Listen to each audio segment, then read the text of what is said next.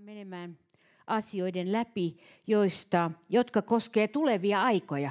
Joskus jopa uskovat joutuvat kulkemaan vaiheiden läpi ei edes itsensä takia ja oman elämänsä takia, vaan Jumalan työn kokonaisuuden takia. Ja tätä ei ymmärretä, että kaikki ei ole tosiaan ei ole kysymys vain meistä vaikka Jumala rakastaa meitä. Mutta hän on uskonut meille tällaisen tehtävän uskoville täällä, kantaa Jumalan työtä täällä. Ja, ja voi olla, että joskus se vaikutus saattaa olla pitemmällä ajalla kuin mitä me näemme edessämme tässä nyt. Että ei olekaan tällainen, minä taistelen ja minä rukoilen, että tulee näkyvä voitto heti minulle – Taivasten valtakunta on erilainen kuin tämä maa. Tämä maa perustuu itsekkyyteen. Taivasten valtakunta perustuu Jumalan ajatteluun, kokonaisuuteen, siihen mitä Jumala tekee, mikä Jumalan mielestä on tärkeää. Ja me, me, jo, me testataan juuri tässä ja, tämä on, ja vai meitä harjoitutetaan tässä näkemään asiat taivaan kannalta. Koska silloin, silloin tulee selityksiä moniin asioihin. Ja profeetallinen henki on annettu sitä varten Jumalan kansalle ja seurakunnille, että se ilmoittaa asioita, joita me luonnollisesti emme näe ilmoittaa selityksiä asioille, joita me luonnollisesti emme näe. Sen takia pyhä henki on annettu meille viisaudeksi ja voimaksi ja ymmärrykseksi. Että me ymmärtäisimme, mikä aika yöstä on ja mitä meidän tulee kulloinkin tehdä, mitä meidän tulee omassa elämässämme tehdä. Ja mä oon nähnyt yhden tärkeimmän asian, että Raamatussa näyttää toistuvan asioita uskovien kohdalla ja meidän, ja mä nähnyt omassa elämässäkin, että asiat toistuvat, koska uskovat ja ihmiset ovat yleensä sellaisia, että me ollaan hyvin unohtavaisia. Ja sitten meidän elämät, elämäntilanteet vaihtelee ja ulkopuolella olevat asiat vaihtelevat myöskin. Tämä aika, nyt vuosi 2017 ja siitä eteen, tästä eteenpäin, tämä on aivan eri aika kuin oli vuosi 2000. Vuosi 2000 auka, aukeni äh, Jumalan pyhän hengen tällaiset niin kuin virvoittavat virrat ja lähti uusia asioita liik- liikkeelle. Tämä aika on aika, jolloin Herra kerää sotajoukkojansa. Ei ainoastaan virvoitusta tarvitsevia, vaikka hän aina virvoittaa nälkäiset. Mutta nyt hän kerää sotajoukkojansa, niitä, jotka tulevat seisomaan vaikeina aikoina ja päivinä. Ja mä uskon, että ne, jotka uskovat tähän, vaikka olisivat kuinka heikkoja, niin he tulevat olemaan sotilaita silloin. Ja sen takia joidenkin yllä tänä päivänä saattaa olla kova paino. Ja se johtuu siitä, Herra on nähnyt sinut. Herra on merkinnyt sinut. Ja sen takia hän äh, antaa painoja, jotta me menemme niiden läpi, että meistä tulee äh, kykeneviä kantamaan niitä taakkoja, mitä tulee olemaan Herran sodassa tulevina vuosina. Jos hän ei meitä harjoittaisi näinä päivinä, seurakuntaa, ja ne, ketkä eivät suostu siihen harjoitteluun, siihen Jumalan harjoitukseen, niin he, he ovat niinä aikoina, kun silloin tulee olemaan se, että, että Herra, Herra tarvitsee sotajoukkoa, niin he ovatkin potilasosastossa. Niin kuin meillä oli seurakunnan alussa, että sotila, potilaista sotilaiksi. No se on meillä edelleenkin tämä ohjelma, potilaista sotilaiksi. Ja ja ei sotimaan vaan täällä seurakunnan sisällä, vaan sotimaan, sotimaan seurakunnan ulkopuolella. En, ennen kaikkea seurakunnan ulkopuolella sotimaan. Meitä kutsuttu tänne, tänne sotimaan, tänne sisällä. Sotaharjoituksia pitämään aina täällä. Ei, vaan sen tähden, että on, on olemassa tehtävä. Meillä on annettu sanoma ja, ja ja se jokaiselle meistä on annettu sanoma. Ja se vaatii harjoitusta ja sotakykyä, että me, me emme sodi vain täällä, vaan sodimme ulkopuolella. Ja että, me, että se sanoma, mikä meillä on, esimerkiksi eh, kun me viemme eh, tietoa Jeesuksesta tai me haluamme viedä Jeesusta eteenpäin omalla tavallamme, niin että se ei ole semmoinen toisinto vaan, että semmoinen joku lause, jota me toistamme vaan, vaan että se on elämän kokemus. Minun elämäni kokemus Jeesuksesta – minä voin jakaa minun elämäni kokemuksen Jeesuksesta. Ihminen, joka ei usko, voi sanoa näin, että minä en, että en mä, mä usko siihen Jeesukseen, kun ei se tee mitään. Niin silloin sulla on todistus sanoa, että onhan se tehnyt mulle. Minulle on ainakin tehnyt. Ja minua on auttanut tällä tavalla, kuka saanut parantumisen, kuka saanut muutoksen, kuka saanut, että avioliitto on kasassa ja kuka saanut sen, että lapset pysyy jotenkin järjissään ja, ja, ja se, että eikä ole, sekin on suuri rukousaihe. Ei ole itsestään selvä. Me joudumme lasten puolesta rukoilemaan, koska maailma ei ole hyvän tahtoinen. Ja, ja, ja myöskin niin kuin me, emme voi uskoa, me emme voi laps, antaa omaa uskoamme lapsille, vaan lapset joutuvat valitsemaan oman uskonsa. Ja me joudumme vanhempina ihmisiä taistelemaan lastemme uskonkin puolesta. Että he tulisivat ja näkisivät ja ymmärtäisivät. Että tähän kaikkeen me tarvitaan, tarvitaan, että me kaivetaan auki se Abrahamin rukouksen kaivo. Siis mä ainakin haluan Abrahamin rukouksen. Mulle ei riitä Lutherin rukous. Mulle ei riitä Lutherin rukous, vaikka hän teki paljon asioita. Mä haluan alkukantaisen Abrahamin rukouksen, koska näette tuloksen, mitä Abrahamin rukoukset sai aikaan. Hänhän sai aikaan koko Israelin kansan syntymisen ja hän sai aikaan Jumalan pojan tulemisen Israelin kansan keskelle rukoustensa kautta Jumalan avulla. Siis me tarvitaan Abrahamin rukousta, että me voidaan sanoa, kun vastoinkäymisiä tulee, me voidaan sanoa, että kaikki valtias Jumala, sinä olet voimallinen murtamaan tämän, ja sinä olet voimallinen avaamaan ovet, ja sinä olet voimallinen sokeimmankin ihmisen silmät avaamaan näkemään Jeesuksen. Sä oot voimallinen muuttamaan täysin ihmisten mielen, vaikka ne olisi kuinka kierroja kietoutunut siis tämän maailman ajatteluun. Sä oot voimallinen muuttamaan. Sä oot voimallinen muuttamaan. Ja tää, tää, koska ei riitä vain, että me vain muodollisesti Jeesuksen otamme vastaan, vaan siihen, meillä täytyy tulla se todellinen, se, niin kuin Esko puhui, se kääntyminen. Todellinen kääntyminen. Ja tämä on se, jota Herra haluaa tuoda voimakkaasti meille ja, ja haluaa kaikkialle tuoda. Ja, ja ja, ja niin hän, hän siunaa kaiken, mitä siihen liittyy. Mutta Abraham valitsi, ajatelkaa, hän valitsi uskoa ääneen. Ääneen, jonka hän kuuli. Tänä päivänä ihmiset eivät usko enää edes profetioihin. Eikö ole totta? Mutta Abraham uskoi ihmeellisen ääneen, joka tuli jostakin. Niin tämä on uskoa. Ja mä, mulla on semmoinen tuntu, että on tuleva aika, jolloin tavallisen, tavallinen profetointi ei tule riittämään. Eikä tavallinen siunaus tule riittämään. Me siunailemme toisiamme ja tavallista, niin kuin me sanomme, lohduttavia profetioita toisillemme.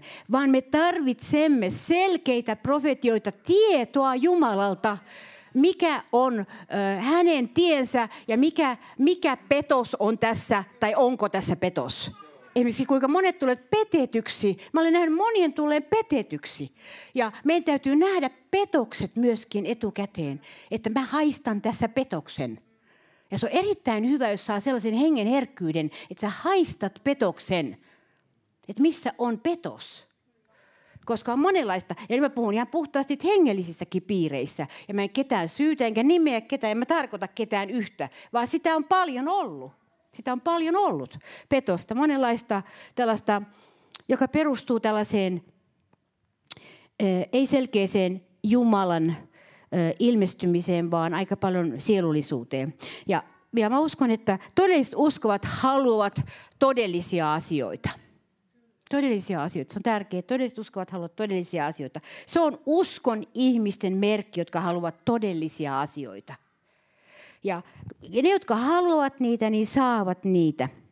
Ja sen tähden on aina vaarallista, jos, jos, tota, esimerkiksi, jos esimerkiksi rukousta halveksitaan tai sitä vähätellään, että koska se ei tuota tulosta.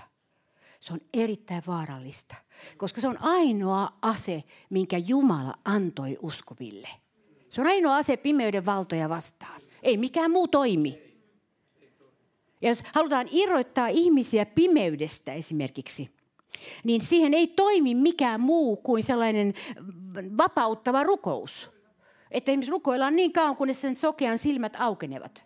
Ja, ja, ja niin, kuin toim, niin kauan ja pyhän hengen johdossa toimitaan niin, että, että se demoninen ote irtoaa ihmisistä. Eiväthän kaikki ei-uskovat ole demonisoituneita, en mä sitä sano ollenkaan. Mutta pimeydessä he ovat. Ja sen takia se tarvitsee se pimeyden kahle murtua heissä. Ja silloin he tulevat pysyvästi uskoon. Ja, ja niin kuin, että se, on, se, on, se on Jumalan työ. Se on ihmeellinen Jumalan työ, joka tulee ja yhtyy siihen, mitä me teemme, niin tulee Jumalan työ. Mutta rukousta ei koskaan tule vähätellä. Ja on vaarallista, jos sen kimppuun hyökätään. Ja, tai se niin kuin syrjäytetään, sanotaan näin. Se on, se on ainoa ase, minkä Herra antoi. Ja rukouksen kautta usko ja rohkeus vahvistuvat. Ja Herra on puhunut mulle viime päivinä erikoisesti sitä, että seurakunta tarvitsee rohkeutta. Se on se asia, joka puuttuu tänä päivänä. Rohkeus on sellainen, joka saa sinut tekemään asioita, vaikka ne näyttää mahdottomilta. Ja vaikka ne näyttää, että e, jopa ettei tule sillä hetkellä tulosta, niin rohkeus saa sinut tekemään näitä asioita. Rohkeus saa sinut pysymään palvelutyössä 17 vuotta, niin kuin mä olen ollut täällä. Ajattelu ennenkin oli, mutta, mutta niin tässä. Niin rohkeus, jonka Jumala antaa, ja Jumala antaa rohkeuden kaikille, jotka haluaa sitä. Koska pelkuruus ja pelko on kaikkein vaarallisin asia. Pelkuruus ryöstää meidän palvelutöitä.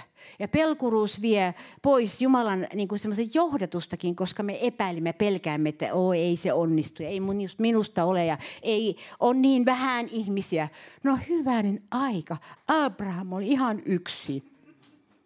Se oli ihan yksin. Ja se Lootkin karkas. Jumala osoittaa suuruutensa siinä, että ei tarvitse jengiä olla niin kauheasti. Että Herra voi osoittaa sen pienemmä, pienemmälläkin tavalla. Mutta se, mitä hän tarvitsee, on niitä, jotka pysyy.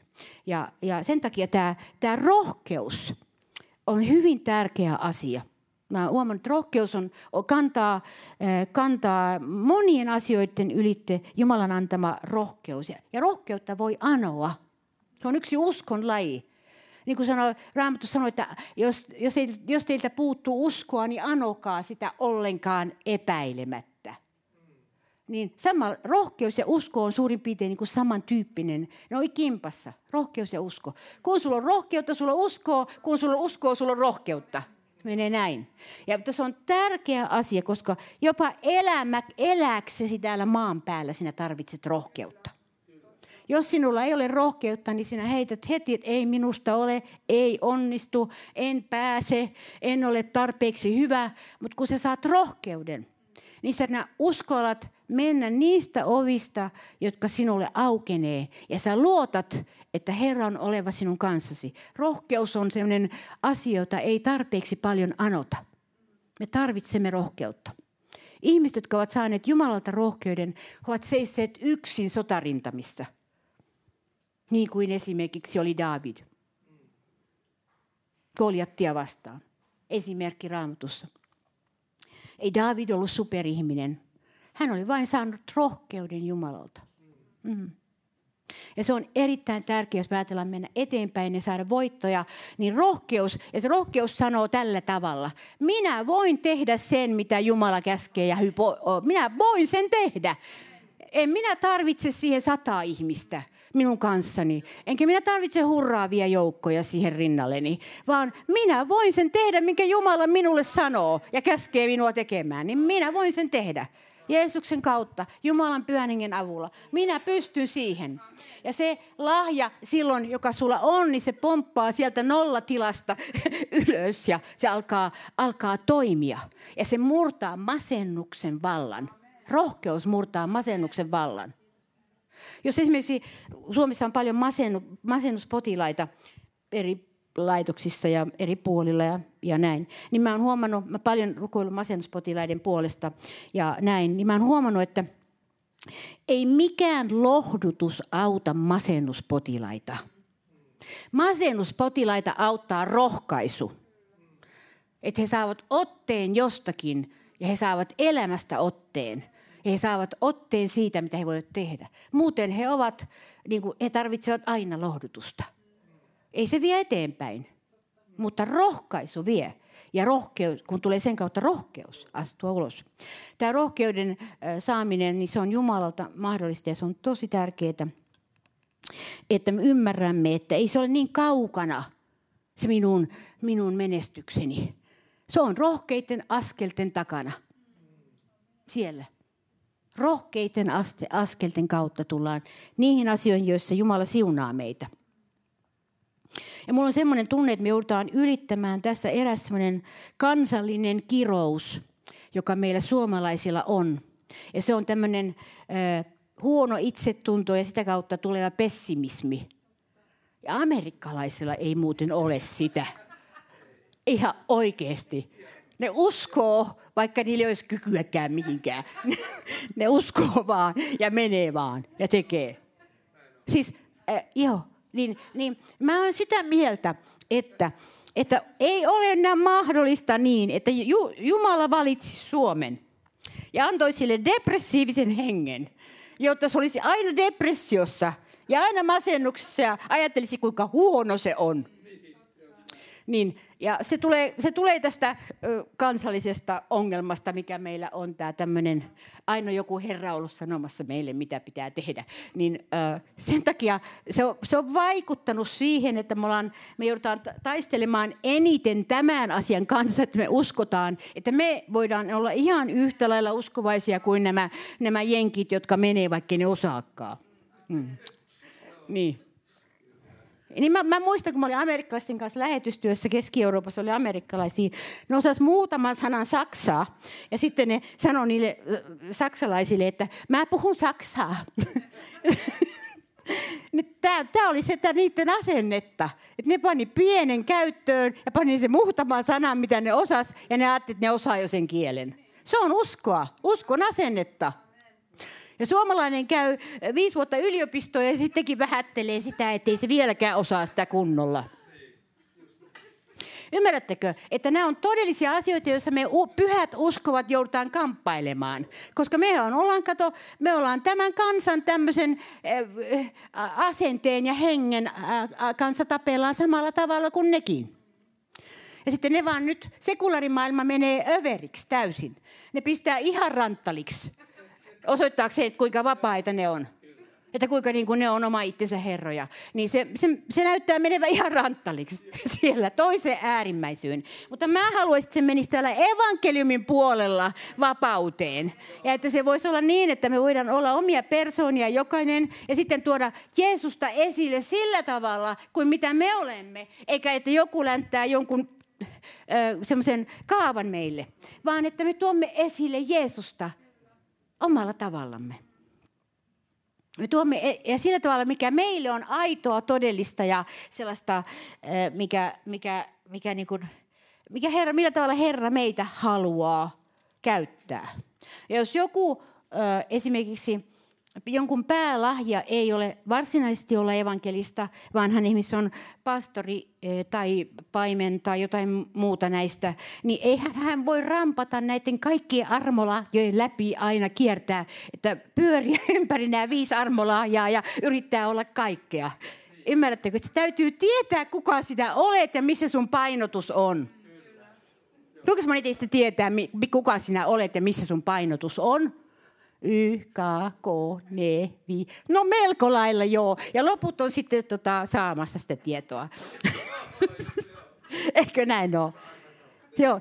Kauheinta on, jos, jos tota, esimerkiksi oikein, oikein, oikein hyvä evankelista, joka koko aika on silloin seuraava sielu silmissä, niin, tota, niin sitten se tulee ja on niin paimen. tulee katastrofi. Se näännyttää ne lampaat heti ja, ja, tuota, ja sillä, sillä, nimenomaan sillä erikoislahjallansa. Ja, ja sen takia tarvitaan tätä, että on nämä viisi armolahjaa. Et ket, ja, ja ne, mitä sä, se, mitä sä oot, niin sä asetut siihen ja sitten sä, sä, sä yh, oot, oot siunauksiksi koko sille viidelle, viiden sarjalle. Ja se toimii yhdessä.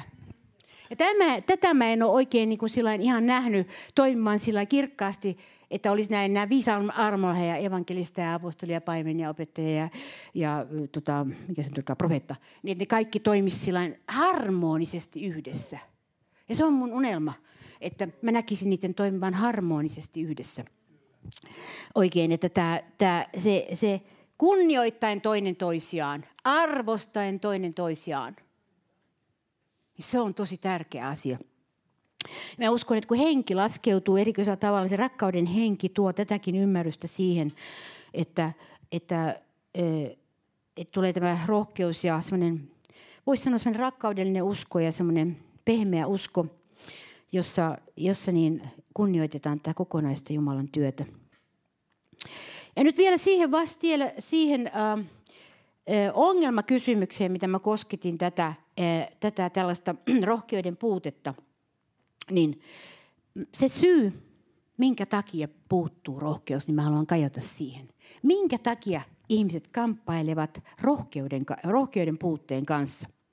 Niin siinä on tietty selkeä syy. Ja se ei ole mikään persoonakysymys, se ei ole mikään inhimillinen tällainen näky, luon, ulospäin oleva juttu, vaan se on ihmisen äh, sisäiseen elämään liittyvä asia.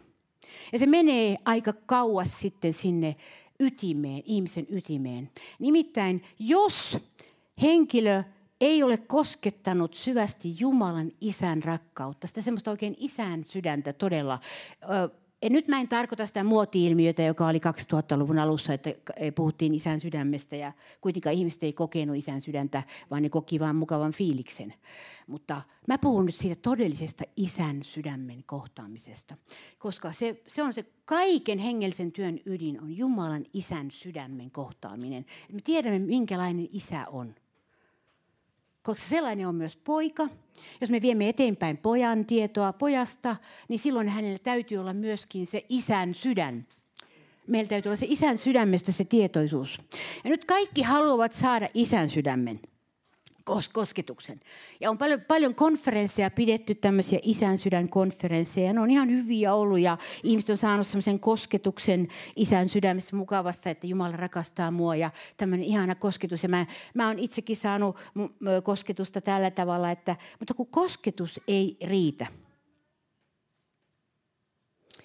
Kestättekö te puhua, kun mä puhun tällä tasolla? Kestätte? Joo. Joo. Kun mä ajan takaa todellisuutta. Joo, kosketus pelkästään ei riitä. Ei pelkästään riitä tämmöinen niin kuin, äh, karismaattinen kosketuskaan, siinä me ollaan nähty se. Mutta se menee syvemmälle. Se on nimittäin ihmisen persoonassa ja identiteetissä oleva sellainen orpouden henki, jos hän ei ole kohdannut isäänsä, ihminen. En tätä maallista isää, vaan taivaallista isäänsä. On orpouden henki siellä syvällä syvällä siellä hengen pohjalla, siellä jossakin kätkössä on orpouden henki. Ja se orpouden henki saa sut ikään kuin puutteen alaiseksi jatkuvasti. Et sinulla ikään kuin ei ole kykyä, sinulla ei ole sitä, sinulla ei ole tätä, sinä et riitä, sinä olet, sinä, sinun sisimpäsi huutaa sitä orpoutta. Ja se on henki, se orpouden henki. Nyt kun me puhutaan tästä orpouden hengestä, niin nyt jokainen tietysti kysyy, no miten mä saan sen pois? Se on ensimmäinen kysymys. Mistä mä saan sen orpouden hengen parannettua itsestäni? Ja minkä hengen mä saan tilalle? Orpouden henki. Se on ainoa tie, millä orpouden henki voitetaan. On se, että sinulla ei ole muuta mahdollista kuin kulkea se raamatun reitti. Jeesus tuli ilmoittamaan isän sydämen. Jeesus tuli ilmoittamaan nimenomaan sen Israelin kansalle ja maailmalle. Hän tuli ilmoittamaan sen valtavan rakkauden, täydellisen anteeksiantamuksen, täydellisen hyväksynnän, täydellisen sellaisen, että Jumalalla ei ole muistikirjaa, jossa on meidän menneet rikkomuksemme. Eikä Jumalalla ole vahtauskirjaa, jossa hän vahtaa sitä, että koska me poikkeamme hänen laistansa. Ja sitten hän kirjoittaa sinne kirjaan poikennut laista. Miinus, miinus, miinus siellä. Jumalalla ei ole tällaista. Ja nyt kun odotusarvo ihmisillä on orpouden hengen kautta, että odotusarvo on tämä, että en minä voi tätä saada, ei tämä minulle kuulu, minä en ole tarpeeksi sitä, minä en ole tarpeeksi tätä. Ja minä, minä, minulla on nämä haavat ja vammat ja nämä, niin se on vähän niin kuin potilas sairaalassa, jos lääkäri tulee katsomaan, niin se potilas lataa sille lääkärille sataprosenttisen diagnoosin omasta kunnostansa. Ja lääkäri ajattelee, että voi hyvänen aika, kun lääkärillä on ihan toinen mielipide siitä asiasta. Ja, ja se on vähän sama, mitä me teemme sitten, eh, jos orpouden henki puhuu meidän sisimmässä. Ja orpouden henki ottaa pois rohkeuden. Nimenomaan se ryöstää rohkeuden. Se sanoo, ei sinusta ole johonkin juttuun. Et sinä voi sitä tehdä. Sinä olet arka ihminen. Et sinä voi mennä esimerkiksi ulos. Sä kuulet, että arka, sanoo orpoiden henki. Saarnaa sun vieressä. Se saarnaa tämä or, orpoiden henki meille. Et sä voi tehdä kuule tota. Et sä voi tehdä kuule näin. Sun pitää opiskella vähän enemmän tätä asiaa ja näin. Paljon, siis kovin suurella opiskelulla, kuulkaa, niin ei tätä maailmaa voitettu Jeesukselle. se oli aika pientä opiskelua, mitä siinä oli. Että se oli vaan se, että orpouden henki lähti pois. Ja tuli varmuus siitä, että Herra on mun kanssani, eli rohkeus. Ja pyhä henki antaa rohkeuden. Tietysti on totta, että me tarvitsemme tänä, tänä aikana, voi sanoa, enemmän rohkeutta kuin mitä on aikaisempina vuosina, ta, vuosikymmeninä tarvittu.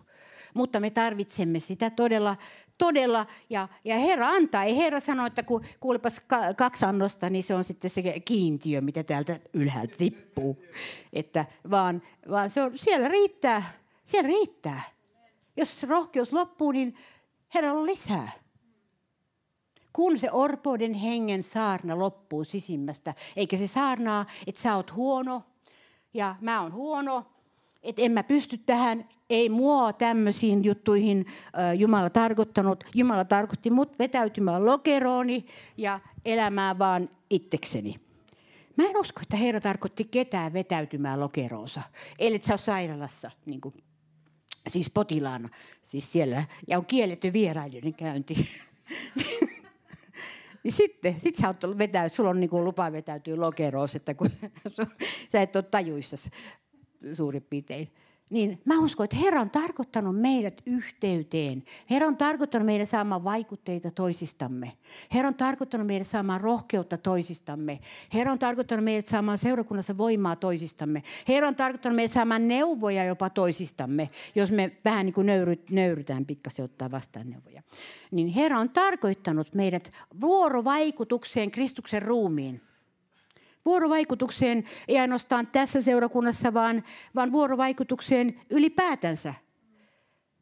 Mutta kuitenkin säilyttämään identiteettinsä, että me emme mene niin kuin, ö, sillä tavalla, että, että niin, niin kuin Jeesus, Jeesus, Jeesuksellakin oli esimerkkinä lammaslaumat. Ei hän sano, että eri, eri, eri kokoinen röykkiö lampaita laukkaa tuolla tietämättä itsekään, minne ne menee. Jeesus loi tämän laumakäsitteen, sori vaan. Joo. Ja nyt tämä laumakäsite on erittäin paljon hyökkäyksen alla juuri orpouden hengen kautta. Kun orpous, orpoudelle juuri tekisi hyvää olla laumassa, niin se orpo rupeakin rettelöimään siellä sisällä. Ja sitä en mä suostu olemaan missään laumassa. Mä haluan määrätä just itse niin kuin mitä mä tykkään. Tämähän on niin kuin se, se reaktio sitten siitä. Orvot reagoivat tällä tavalla. Ne pelkäävät laumoja, orvot.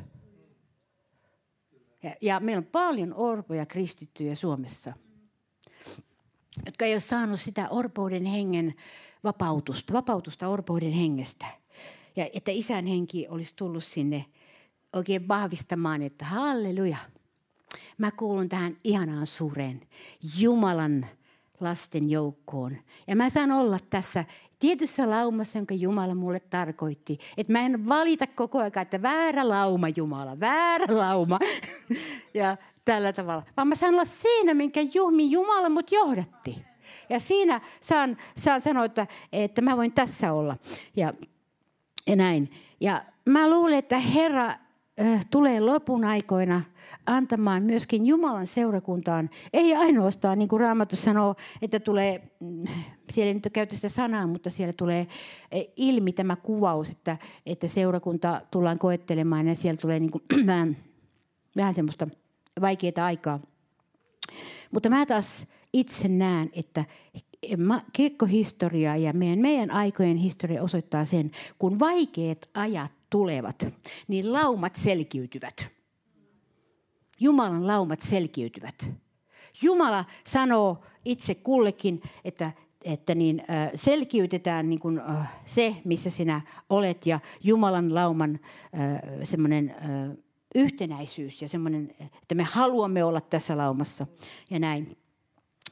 Ja, ja tämmöinen jotenkin semmoinen selkeys, selkeys, että mikä, mikä on se tie, jonka, mihin Herra, mitä Herra haluaa sun kulkevan. Ja että sä oot koko sydämestäsi mukana. Siellä, missä sä oot, sä oot koko sydämestäsi mukana. Mä oon muuten aina tehnyt niin, että mä oon vaihtanut eri seurakuntaa aina kun mä vaihdoin maata.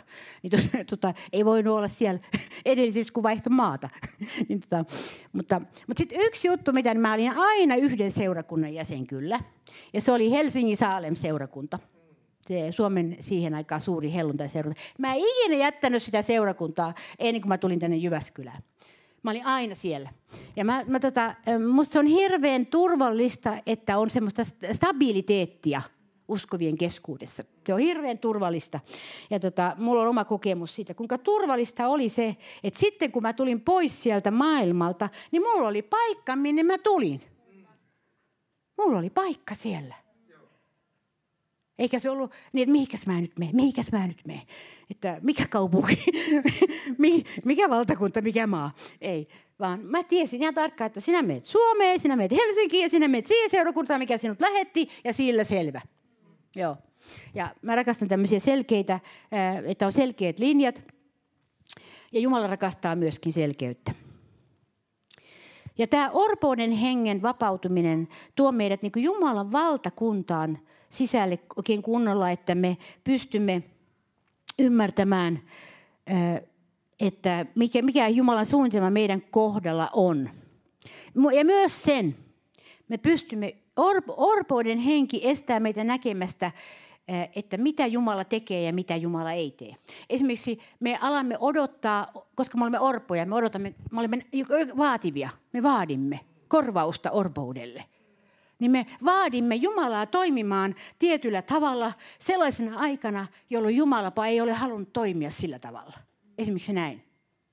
Jos Jumala haluaa toimia jollakin aikana tietyllä tavalla, niin hän hän toimii. Mutta me emme voi vaatia häntä toimimaan tietyllä tavalla tiettynä aikana. Kun sanoo, että kun raamatussa sanotaan Jumala näin, niin sun täytyy nyt tässä ajassa tehdä näin. Eli Jumala on mun komennon alla. Ei me voi vaatia Jumalaa toimimaan. Tiedättekö, mikä on kuningasajatus, kun orpouden henki kuolee? Yksi kuningasajatus on siinä. Siinä sanoo näin, niin kuin Jeesus sanoi. Isä, sinun tahtosi minä teen mielelläni. Ja tapahtuko sinun tahtosi, ja se oli ennen ristiä. Tämä on, kun orpouden henki kuolee. Jeesus ei kokenut orpoutta edes Ketsemanessa. Hänellä oli yhteys isää sielläkin. Ja sitten jopa ristillä Jeesus oli yhteydessä isään. Isä, sinun käsisi minä annan henkeni. Kun hänellä ei ollut orpouden henkeä. Mutta orvot, Jumalan lapset, ovat ikään kuin aina, kuinka mä sanoisin, hukassa. Ja mä uskon, että en sano, mä en puhu kellekään täällä, mä puhun yleisellä tasolla – että mitä se tunnistatte, jos se orpoiden henki tulee. Sulle tulee sellainen hukassa olo tuntuu. Sä olet hukassa. Ja kuitenkin sä et ole koskaan hukassa, koska Jumala ei hukkaa lapsiansa. Vaikka olisi vaikeita vaiheita. Esimerkiksi, jos on laaksovaihe menossa. Vaikka me kuinka, että Jumala on antanut tulla laaksovaiheen koetuksiksi sun elämään. Sulla on koetuksen vaihe, sulla on laaksovaihe. Ei ole seurakuntaa, joka ei ole kokenut laaksovaihetta. Ja tiedättekö, mitä tapahtuu, jos seurakunta suostuu hyväksymään laaksovaiheen tai yksilö? Niin se seurakunta ja se ihminen tulee näkemään, että se laakso mahdollisti sen seuraavan siunauksen, kun hän suostui siihen. Kun hän suostui siihen, eikä tapellut sitä vastaan. Kun hän suostui siihen, niin siinä laaksossa tapahtui enemmän asioita kuin mitä tapahtuu monissa huippuhetkissä ja tällaisissa, äh, monissa tällaisissa kar- karnevaaleissa. Niin siinä laaksossa tapahtuu asioita. Jos sen ymmärtää, ei tule koskaan orpo-olo laaksossa eikä katkeruus Jumalaa tai ihmisiä kohtaan laaksossa. Se katkeruus on toinen asia, joka vie ja korostaa orpouden henkeä. Orpous ja katkeruus kuuluvat yhteen myöskin. Orvot ovat katkeria – Miksi minulla ei ole sitä, mitä tuolla on? Miksi minulla ei ole tuollaista isän, isän suhdetta, Jumala, Jumalan isäsuhdetta? Miksi minulla ei ole tällaista siunautta? Miksi minulla ei ole sitä? Orpous huutaa sieltä.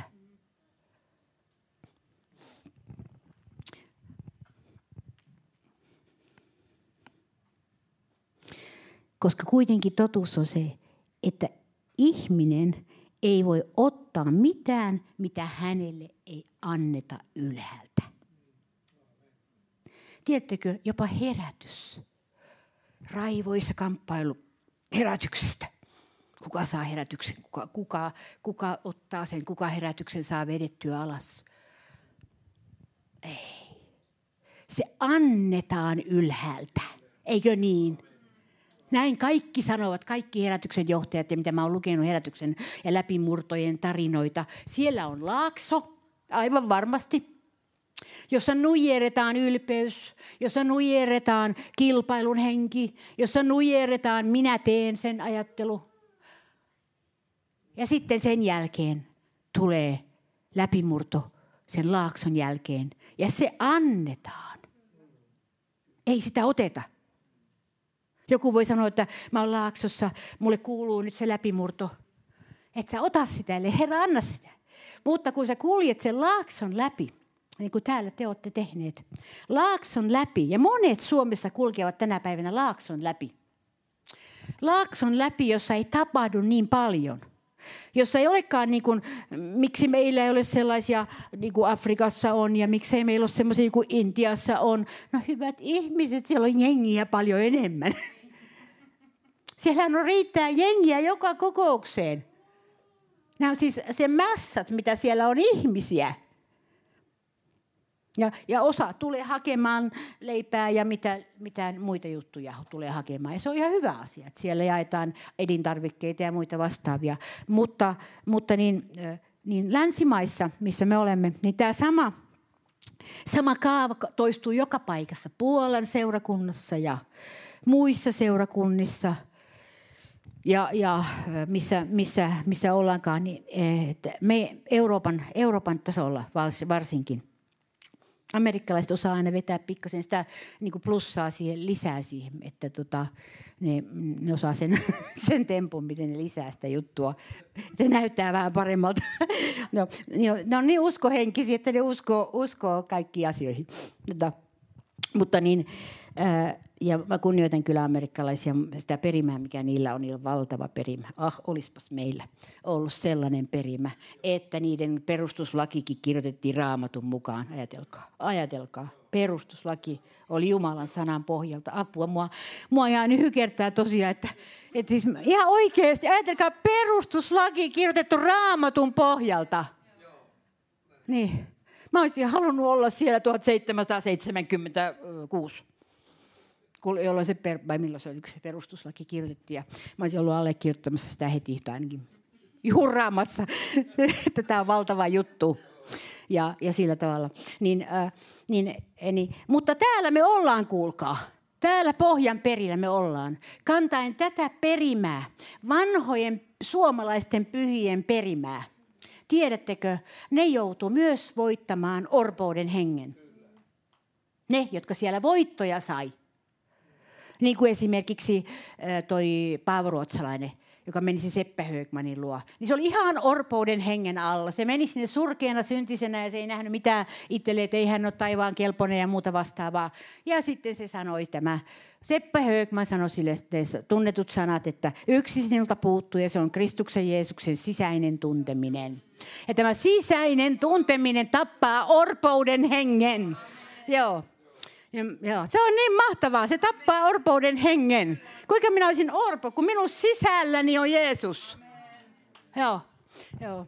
Ja tätä, tätä, tämä on sellainen, Herra on käyttänyt kertauskurssilla tässä asiassa, niin sen takia mä puhun tästä, että tämä ei ole mitään, että tämä on sellainen vakinainen jonkinlainen ihmeellinen ilmestys, jonka varassa mä olen liidellyt vuosikymmeniä. Ei, vaan Herra on pitänyt mut kertauskurssilla, koska tiedättekö, tämän asian kimppuun saatana hyökkää kaikkein eniten. Se haluaa antaa sulle toimintaa, kaikkea muuta sellaista, mitä sä voit tehdä ja näin, mutta se haluaa ryöstää sulta tämän jutun sun sisältäsi.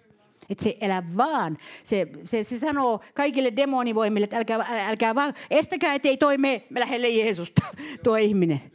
Joo. Ja sen takia siinä on niin kova taistelu, että ihmiset ei ymmärrä, mitä tarko, miten tärkeää, miksi, miksi tulee mennä lähelle Jeesusta. Miksi tulee antaa totaalisesti, totaalisesti elämänsä Jeesukselle. Totaalisesti, eikä vaan, että Herra, mä annan sulle mun lahja, niin mä annan sulle kaikki mun ihan uuteni ja kuinka ihana mä oon. Ja sä, sä saat suuren ihmeellisen ö, tota, työntekijän minusta ja tässä minä olen, Herra. Joo. Ei, vaan sä, tuntuu vähän siltä, että joskus on niin. Mutta sä annat sen koko surkeutes. Koko sen surkeutes se, mihin sä et kykene yksinkertaisesti. Ja se, mitä sulla, mikä sussa ei ole kohdallaan, niin sä annat sen Jeesukselle. Ja sä annat Jeesuksen tulla siihen arimpaan ylpeyden kohtaan, jota sä pidät kiinni kuin aarretta siellä, tähän et sit muuten Herra koske. Tähän juttuun. Et mä oon kuule tällainen, ja mä oon tällainen hautaan asti. Tähän et koske. Joo. Joo, näin se vaan on että tota, me ollaan tällaisia. Ja tämä on se orpouden henki, joka takertuu siihen minuuteen. Kun minulla on tämä minuus, mm, niin minä olen, minä olen minä. Herra, tätä minä en anna sinulle. Joo. Mutta se on ihanaa, kun saa antaa sen sisimpänsä oikeuden Jumalalle, että jos mun minuus on mätä, niin astu sisään ja korjaa se. Ja mä uskon, että tämä on se, mitä herätyksissä Jumala haluaa tehdä. Ja tämä laaksovaihe paljastaa tämän ja tekee vähän alttiimmaksi meitä tälle muutokselle ja heittämään pois sen orpouden hengen ja vastustamaan sitä. Koska orpouden henki panee meidät vankiloihin. Vankiloihin meidät, jotka on kuitenkin verellä lunastettuja Jumalan lapsia. Karitsan veri vuosi meidän edestämme kerran kolkatalla. Hän sanoi isälle, se on täytetty. Ja ajatelkaa, kun Jeesus sanoi, se on täytetty ristillä, niin se Jeesus puhui kahden tuhannen vuoden taakse. Jeesus puhui ä, aikakausien yli. Ajatelkaa. Hän näki sen. Hän näki, se on täytetty. Nyt tämä voidaan tuoda kaikille. Tämä vapaus. Olla lunastettu ja kykenevä olemaan Karitsan palvelija. Kykenevä olemaan Jeesuksen palvelija. Kykenevä olemaan Jeesuksen oma. Kykenevä, vaikka olisi kuinka saatana sanoista, kun sulla on näin, mulla on näin paljon syntejä, mulla on näin paljon huoneen heikkouksia ja, ja siellä kotonakin viinapullo on ja, ja muuta vastaavaa, tällaisia, niin niin äh, Herra sanoo sulle, että Karitsan veri on kykenevä sinun sielusi pelastamaan. Ja kun sinun sielusi pelastuu, niin se pullokin pelastuu. niin, se muuttuu Coca-Colaksi tai joksku sellaiseksi, joka on terveellisempää. Ja ja, ja, ja, tai joku muu addiktio, mikä onkaan. Niin kun sielu pelastuu, niin siinä tapahtuu ihmeellisiä asioita ihmisissä. Ja tätä mä ajan takaa. Mä en aja takaa vaan, että joku sanoo äkkiä, että se tulee Jeesuksen luo. Mä ajan takaa, että onko se sielu pelastunut ja oikeasti nyt? Onko se sielu pelastunut? Katsokaa, kun siinä on merkit, kun sielu pelastuu. Ja niin kuin mäkin tulin uskoon, niin ihmiset sanoivat, että se ihminen muuttui niin, että ei kukaan koskaan muuttunut niin paljon. Sano musta. Joo. Ja Mä, mä rakastan tällaista, että Herra tekee tällaista. Ja Herra tekee tällaista, että ei se ole vaan sen takia, että joku ajattelee se mielessä, että no sä oot radikaali tyyppi. Mä en ollut kyllä yhtään siellä. Mä en ollut yhtään radikaali, mä olin oikein vanhoillisen, vanhoillinen jäärä. Joo, vastustin kaikkea ja, ja oli sillä halveksin ja tällä tavalla. Halveksin niin kuin, eh, tällaista jotenkin näitä uskon asioita moni, monissa vaiheissa ja tällä tavalla. Mutta Jeesus, Jeesus tulee ja hän, hän niin kuin tarttuu siihen ytimeen, mikä meillä on. Ei hän kuule, kuulkaa meidän ulkokuolella paljon mitään tee. Eipä edes lahjoillakaan näytä tekevän mitään, jos, jos ei hän saa sitä sisintä. Mutta kun hän saa sen sisimmän, niin sitten alkaa lahjatkin soida kummasti. Se on ne ihmeellisiä lahjoja löytyy, kun Jumala saa meidän sisimmän. Niin eikö sä aloitetta tämä syksy, että annetaan Herralle se sisin? Eikö niin? Ja eikä nyt jäädä sitten, katso, kun on tämmöistä ja on tämmöistä. Ja, ja kun se, se henkilö on tehnyt sitä ja tämä on tehnyt tätä. Kuulkaa, nämä henkilöt tulee aina tekemään kaikenlaista. Henkilöt tulee aina tekemään kaikenlaista. Joku tulee aina tekemään jotain sulle, joka ei ole oikein sun mielestä. Se voi olla, että Herra vaan koettelee sua. Kuinka, kuinka tota, arkanahkainen sä oot. Joo. Ja nyt me, mä, se on kaikkein tärkeintä, että me, me äh, tulemme tähän ja ymmärrämme tämän, että ei Jeesus ulkona, vaan Jeesus sisällä. Se on niin kuin tärkeintä. Jeesus sisällä. Silloin orpouden henki lähtee, kun Jumalan henki saa antaa sen kestäväisyydellä, että te voitatte omaksenne elämään, sanoo, sanoo Paavalin kirjeet, ei kun Luukka evankeliumi, sori. Ei se vielä seilannut se Paavali siellä. Kestäväisyydellä te voitatte omaksenne elämän. Ja se kertoo rohkeudesta ja meistä tulee sen kautta arjen sankareita. Tuo on hieno sanonta, mutta monia tehdään arjen sankareiksi, vaikka ne olekaan. Mutta uskon kautta me voidaan olla arjen sankareita. Me voidaan voittaa päivittäiset hyökkäykset meidän uskoa vastaan, eikö niin? Koska se on aivan varma, että sisältä ja ulkoa se hyökkäys tulee.